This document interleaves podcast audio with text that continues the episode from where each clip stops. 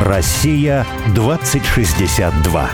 В будущее возьмут не всех. Снова добрый день. Это программа «Россия-2062». В будущее возьмут не всех. Меня зовут Борис Акимов. А я Олег Степанов. И с нами наш гость Владимир Легойда, профессор МГИМО. Вот мы говорили об этих мудрецах, которые могут... Или не могут. Или не могут. Или не могут, да.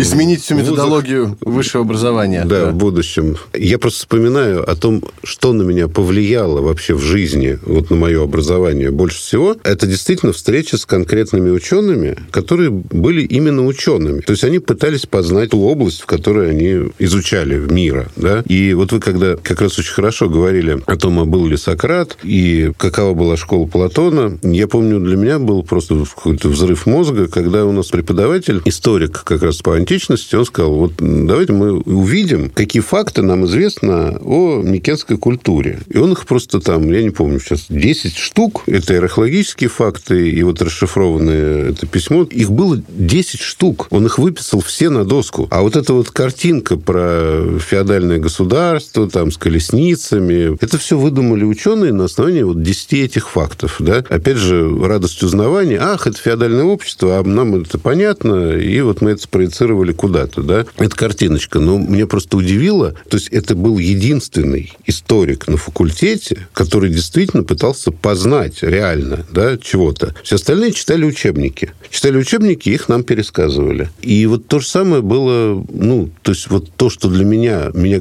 куда-то продвинуло именно в моем образовании, это была встреча с такими людьми, которые ничего-то читали и пересказывали, да, и были такими вот э, гуру, а именно которые были учеными, мне кажется, что Борис их имеет в виду. Ну да, да, я имею в виду, что именно отношения, взаимоотношения, общение с, вот, с такими людьми, э, которые прям горят, да, познанием мира, они по итогу, на самом деле, любому студенту, который пять лет учился, скажут, что тебе произвело впечатление? Скорее всего, он вспомнит именно такого человека. Так вот, если сделать центрами внутри институтов вот такие фигуры, да, это изменит, собственно, сущность эффекта высшего образования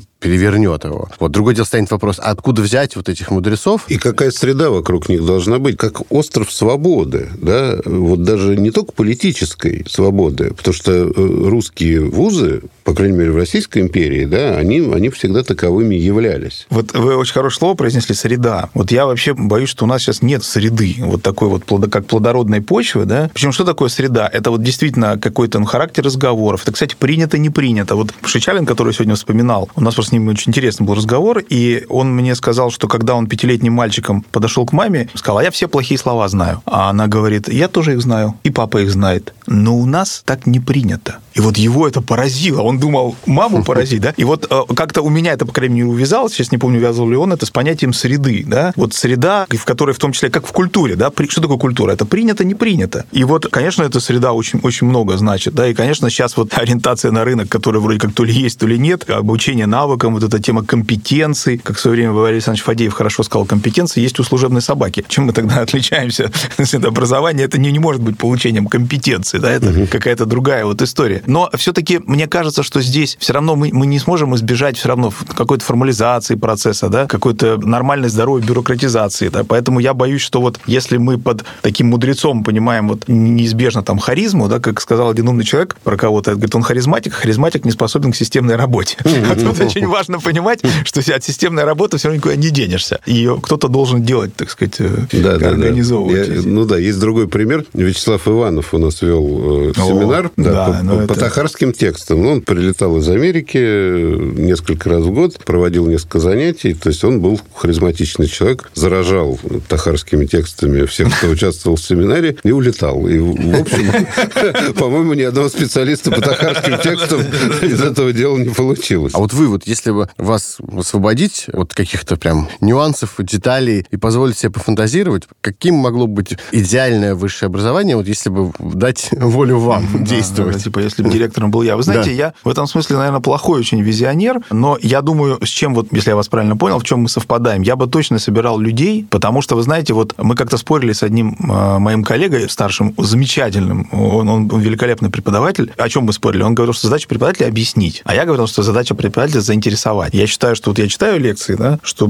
пусть там до 20 даже процентов будет непонятно из того, что я сказал, но если я задел, причем неважно как, да, если я заинтересовал, то он потом узнает, он подойдет, там студент спросит, спросит, уточнит там еще чего-то. Вот. И вот я бы, наверное, все-таки делал бы ставку вот на людей, конечно, все равно, несмотря на то, что нужны какие-то. Я думаю, что, конечно, если глобально говорить, это должно быть какая-то серьезная градация, и вот таких вузов, вузов как вузов, да, их должно, наверное, должно быть сильно меньше. И отбор должен быть другим. Ну, потому что, смотрите, это неизбежно. Вот э, у нас на курсе было там, по-моему, 60 с чем-то человек, сейчас э, это там под 200. Это же прекрасные ребята. Они, в принципе, как говорится, они лучше нас. Но подготовить 60 и подготовить 200, ну, ничего ты ну, ничего, чистая математика, ничего ты с этим Кстати, не сделаешь. вот в Российской империи, наверное, тогда не только в Российской империи, была хорошая история с вольнослушателями. Да, Да? да. То есть ты не получаешь диплома. Если ты хочешь при, причаститься Да. высокой Да, культуре, ходишь на там, науке, ходишь, слушаешь, и, в общем, тобой не обязаны заниматься. как бы в одну сторону фантазируем, а ведь есть еще, вот скажем, если там обязывающее слово «среда» не использовать или говорить о том, какая сейчас есть среда, вот мы этой темы вообще еще не касались, но вот есть же, кстати, тоже раньше этого не было. Вот интернет, простите за трюизм, интернет изменил нашу жизнь, да, мы с этим ничего не сделаем.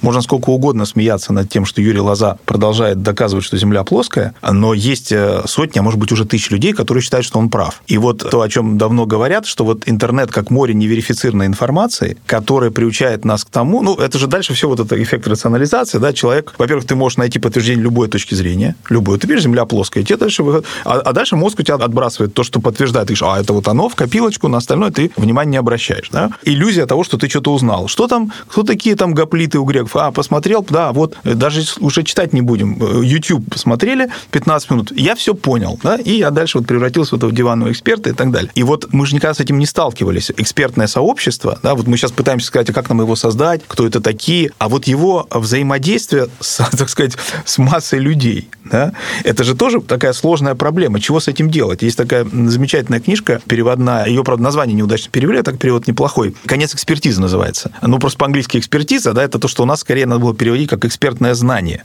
Значит, автор у меня просто вылетел из головы. Ну, там маркетинговое название, подзаголовок, а книжка очень, очень внятная про то, как вот отношение к экспертному знанию сегодня и прочее. Это что же отдельная проблема, и нельзя вот решать проблему образования без учета вот этого контекста, вот слово вспомнил, да, в котором мы находимся. Это, это, это очень страшно. Возвращаясь, допустим, к высшему образованию, вот что появилось и что ужасно, и что я специально трачу там где-то минут 30 на первой лекции, или там 20 точно, чтобы объяснить студентам, почему фраза «а это мое мнение» не является аргументом. Потому что они за нее стали прятаться. А почему так считать? А это мое мнение, я его никому не навязываю. И человеку приходится объяснять, что твое... Ну вот иди тогда там, в Литинститут, пиши стихи, и вот там ты имеешь право, я так вижу. Вот ты так увидел, стол, там, я не знаю, стул, все что угодно, картину можешь написать. Но это единственная возможность вот реализовать вот это как, как аргумент. Да? Там это работает. Больше нигде. Потому что если твое мнение ни на чем не основано, кроме того, что это твое мнение, так вот эту простую, очевидную мысль приходится объяснять, доказывать, продираясь через просто стену, потому что их научили. Вы имеете право. А еще и никому, если не навязывают, так он вообще герой, понимаете? Произошло крушение такое авторитетов, да, и... Крушение авторитетов и крушение понимания того, что такое наука. Потому что наука – это указывающий перст тебе в лицо. Докажите. А не надо ничего доказывать. Это мое мнение. А вы можете считать по-другому. Я же вас не заставляю считать так, как я считаю. А ну, это мое мнение. Ну, что ты говоришь какую-то чушь, да? И все. И это вот... э, Ну да, получается, что... А если э, противостоять этой там, тенденции, то вроде как Ты э, не воюешь со, да, с Да. свободой воюешь. Вы подавляете человека, а он вот, он так, он, вы просто не понимаете. Научный это. буллинг. Да-да-да. Причем, понимаете, это же должно быть очевидно, вот к вопросу о моих претензиях к школе. Вот не может человек выйти из школы вот с с этим в голове, а он выходит. А вот скажите, вообще, в принципе, вот наука действительно зародилась как э, познание мира, да? И изначально, конечно, все ученые были верующие, неважно, там, как они себе представляли Бога и какие конфессии были, да, но, но все познавали, как Творец сотворил мир. В эпоху модерна, как бы вот от этого многие отошли, да? То есть мы просто познаем, как устроен мир, объективный мир. Совершилась объективация, да? Сейчас все большее количество людей, а в частности, например, писатель Евгений Водолазкин говорит о том, что мы возвращаемся к э, такому новому средневековью. Понятно, что в историю два раза не входит, в эту реку, да, но такое новое средневековье, когда возвращается религиозное осмысление э, действительности, да, и многие, не то что ученые об этом пишут, но, в принципе, образованные люди, в частности, вот, например, отец Кирилл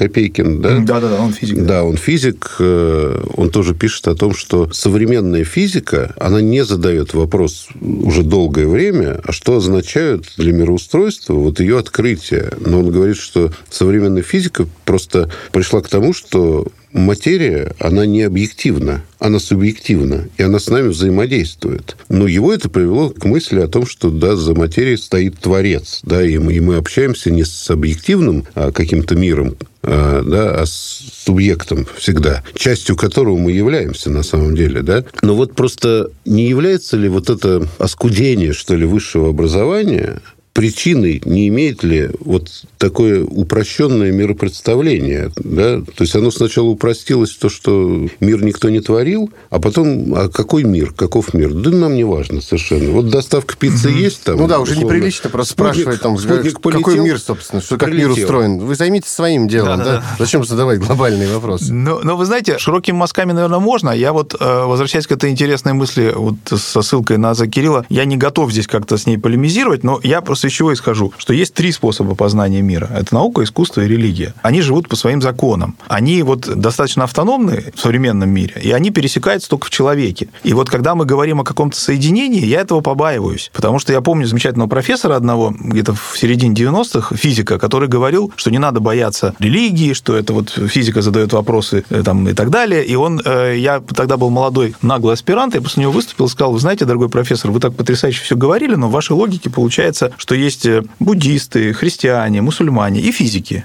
И вот они должны что-то там сопрягать, как он говорил, и так далее. А это не так, потому что физик может быть буддистом, атеистом, пофигистом и так далее.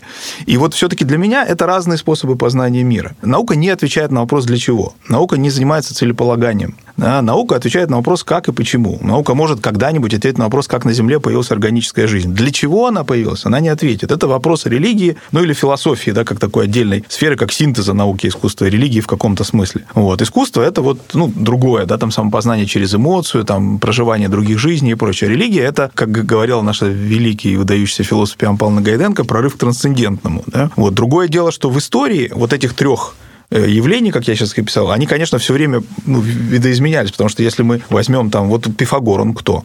В школе нам говорят, что он математик. Да? Ну, нет, в институте нет. мы узнаем, что он философ. А кто идет дальше, узнает, что он был вообще мистик религиозный, в принципе, всю математику свою через это видел. Да? Ну, а на самом деле мы не можем сказать, кто он был, потому что тогда не было вот этой дифференциации, с которой мы сейчас уже, к которой мы пришли. В чем, я думаю, можно Так мы говорить... от нее можем уйти. Я думаю, есть смысл говорить о средневековье. В средневековье это, кстати, тоже признак, на мой взгляд, такой необразованного человека, когда средневековье используется как ругательство. Знаете, Как сейчас говорят, это новое средневековье. Да? Средневековье во многом по отношению даже к античности было мощным таким шагом вперед. Но в средневековье специфика знания была в том, что только универсальное знание считалось подлинным. Да? Вот недаром, почему у Фомы Аквинского все это сумма, теология. Вообще они все писали суммы. Да. Да, все многие книги назывались сумма, потому что вот это такой индикатор времени. Вот э, стремление к универсальности знания – это такой выраженная тенденция, она интересна мне. Но я все-таки исхожу из того, что вот эти три способа, они разные, они не пересекаются, они только в человеке пересекаются. Нет, Вот он- Сейчас это так, действительно, Да, мы не можем. да. Но вот я и говорю, а будущее всегда трудно помыслить, да, потому что его нет еще, а оно назревает. Но вот э, Водолазкин говорит о возвращении в средневековье, да,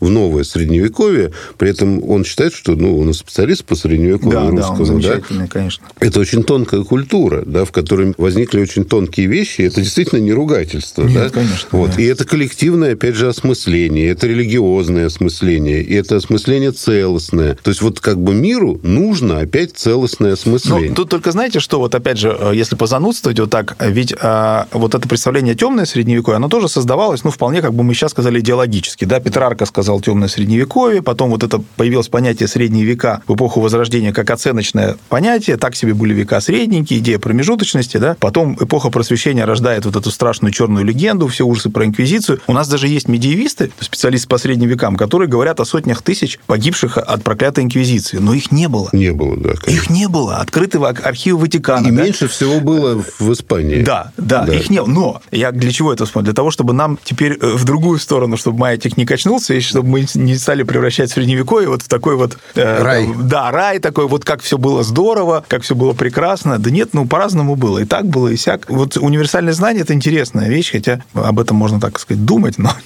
пока мне... Тут у меня не додумано, как один замечательный человек говорил.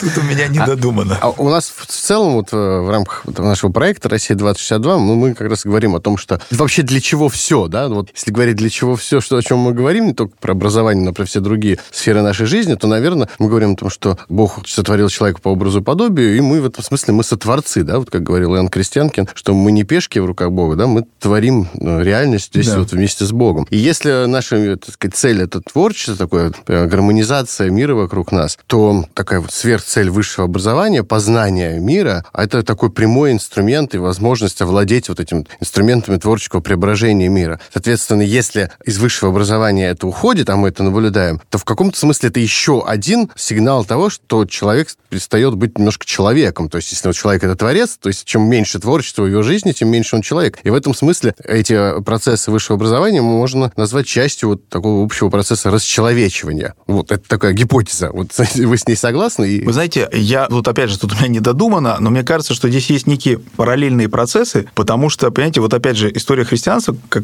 вот я ее себе представляю, она ведь тоже имела, в общем, проходила и с точки зрения образования, и знания очень разные этапы. Вот, скажем, Августин, мой любимый, в одном из текстов он говорит, ну там в диалоговой форме написан, что достойно познания. Он говорит, Бог и душа. И дальше диалог продолжается. Больше ничего? Августин говорит, больше ничего. Это тоже интересная вещь, потому что христианство, с одной стороны, демифологизируя космос, оно создает основу для возникновения науки современной, а с другой стороны, оно сразу ставит этой тенденции ограничения. Говорит, она неинтересна. Нам туда неинтересно. Нам интересно Бог, душа, все, что это здесь там копаться, тем не менее, все равно копаются, монахи придумывают очки там, ну и так далее, так далее. Поэтому все вот эти гаджеты, в каком-то смысле мир продолжает развиваться. И вот это творческое начало, оно неистребимо, и в этом я не вижу вот ни расчеловечивания, ни не растворчивание, да, оно все равно есть. А вот среда и контекст, в котором это существует, вот это такая как бы опасная вещь, да, когда человек, человеком овладевает интеллектуальная гордыня, и он себя осознает творцом не потому, что он сотворец, а потому, что ему кажется, что вот он, ну, он все может, так сказать. То есть я бы, с одной стороны, не говорил, что все ужасно, и вот идет такой линейный процесс, потому что всегда были разные стремления. Вообще же, вот смотрите, наука, тоже это очень интересно, это же исторический, конкретно исторический феномен, который географически локализован.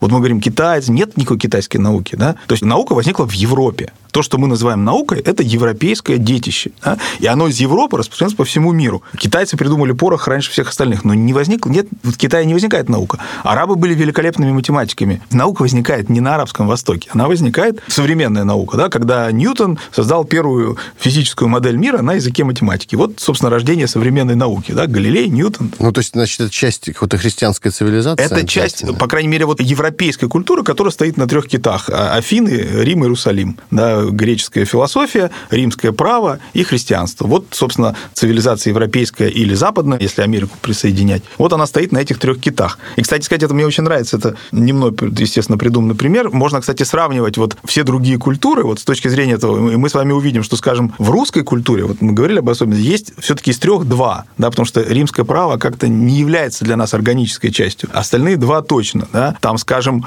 э, мусульманские культуры, конечно, Афины, да, потому что все, все э, арабы читали Платона, Аристотеля, а вот китайская культура, она вообще никак не пересекается. Вообще никак. То есть это культура, не имеющая общих оснований. Вот. И в этом смысле все-таки то, что мы называем наукой, оно возникло в Европе. И образование – это тоже европейский феномен. Китайцы совсем не так учили. Ну, вот наука и технический прогресс, да, это неравные вещи. Неравные, хотя это идея... Вот у, у, в античности не было же идеи прогресса. Совершенно верно. Но, и не могло быть. Да. Но Борис как раз пытается, по-моему, об этом и сказать, да, что... Переводчик.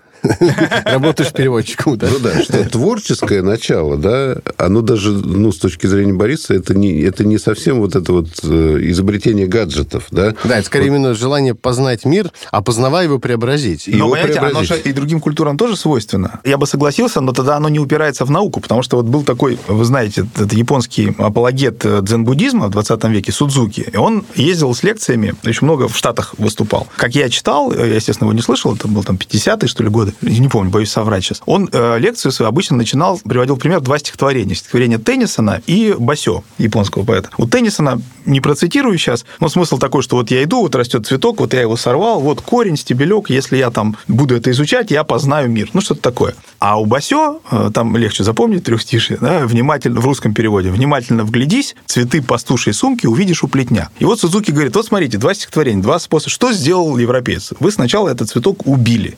Вы его убили, а потом вот корень, что там. Но наука, это, это же, это вот Базаров режет лягушкам лапки. Это образ науки, образ ученых. Почему его в античности не было? Потому что античному человеку в голову не могло прийти изучать океан. Это же, это же Бог. Солнце. Как изучать? Это что же Бог? То есть космос мифологизирован, мы не можем его резать. Как каким лягушкам? Она тебе как даст в ухо, так сказать, и все. И на этом вся твоя наука закончится. А это же тоже способ внимательно вглядись. Вот он процесс познания. Это тоже Господь их... Они-то не христиане, но мы-то знаем, что душа по христианка, что это творческое начало у японцев от Бога. Да? Угу. И вот другой... Потому я и говорю, что вот эти категории европейской культуры, они, наверное, не абсолютно в этом смысле тоже, конечно. Да. Но вот есть такая мысль у Реймонда Курцвейла о том, что технологии станут частью человека, да. и человек станет биотехническим да. существом.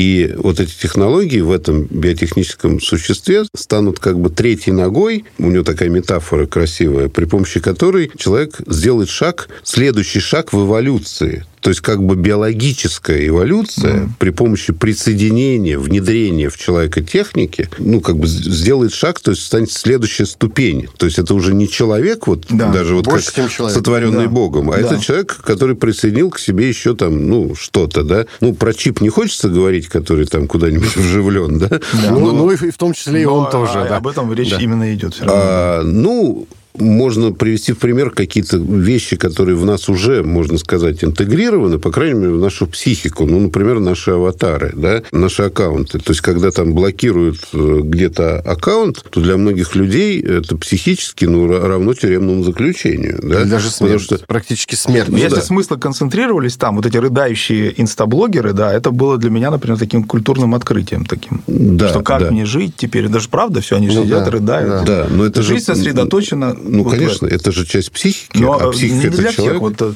там замечательно Анна Симак, у нее было 2 миллиона 200, 200 тысяч подписчиков, она просто закрыла сама Инстаграм и спокойно живет себе. Это понятно, но просто уже значительное количество людей. То есть мы на наших глазах, вот это с некоторыми людьми происходит, да, и вот такой технический прогресс, да, он противоречит тому, что мы говорим как бы о настоящем творчестве, о настоящем познании мира, о настоящем сотворчестве. Здесь очень много декларативного. Опять же, вот я сам люблю задать этот вопрос богословом, но вот у меня есть на него свой ответ. Я считаю, mm. что нам катастрофически не хватает богословской рефлексии по этому поводу. Вот oh. мы в свое время говорили с покойным Сергеем Сергеевичем Харужем, вот, к сожалению, вот такие великие люди уходят, а он как раз, вот, кстати, пример физика, ставшего гуманитарием, да, и мы, у нас семинар специально вот по поводу трансгуманизма, вот этих вещей, он очень интересно выступал, там, с отсылкой, кстати, к Достоевскому, совершенно неожиданно для меня тогда было. Но у нас не отрефлексирована эта идея, и в русской философии, там есть что-то, философия техники, техники, да, чуть-чуть. Я тут, конечно, не специалист совсем, но мне кажется, что вот когда мы говорим о богословии, всем, опять же, кажется, вот средневековье, там еще чего-то, катастрофически не хватает богословской рефлексии, потому что вроде вот ужас, ужас, ужас, да, а что ужас-то? То есть искусственная нога – это не ужас, а хорошо, да? А где начинается ужас? Угу. Искусственная рука тоже не ужас искусственное ухо. Это ужас? Или... Ты, понимаете, да? Искусственная есть, голова. Да.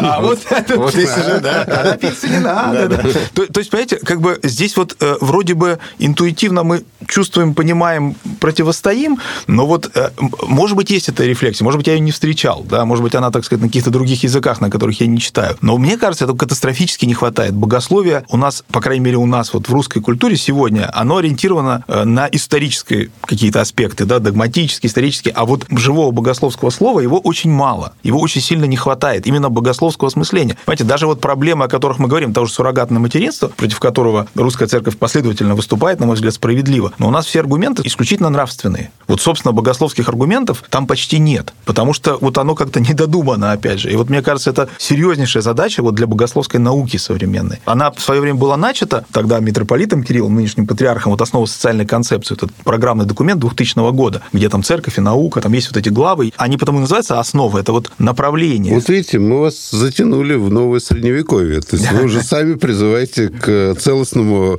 И... Ну, я скорее к осмыслению, да, вот богословскому осмыслению. Это бы... Ну, почему только техники, может быть, и физики? И... Да, но, но я именно я имею в виду вот эти биоэтические проблемы, да, вот трансгуман, ну, то, о чем вы сказали, это вот, собственно, о чем Харужи говорил, развитие техники и антропологические риски. Вот э, это уже человек, еще человек или уже нет? Вот где, как, как это определить? Легко сказать, а, там вот не вмешиваемся. Да мы давно вмешиваемся. Ну, это о мироустройстве. Да, лекарства пьем, вмешиваемся же. Да. То есть, условно говоря, лозунгами отделаться не получится. Не получится. Нельзя вмешиваться в то, что сотворил Господь. Да мы да. вмешиваемся с момента появления культуры, когда сделали топор и стали рубить дерево. Вот э, уже вмешиваемся. Владимир, спасибо огромное вам за разговор. Да, спасибо большое. Заставляет задуматься. Спасибо. Нас, по крайней мере, с Борисом точно. Так и это вы все, это вы сами виноваты. Да, спасибо. Всего доброго. Спасибо. Россия 2062.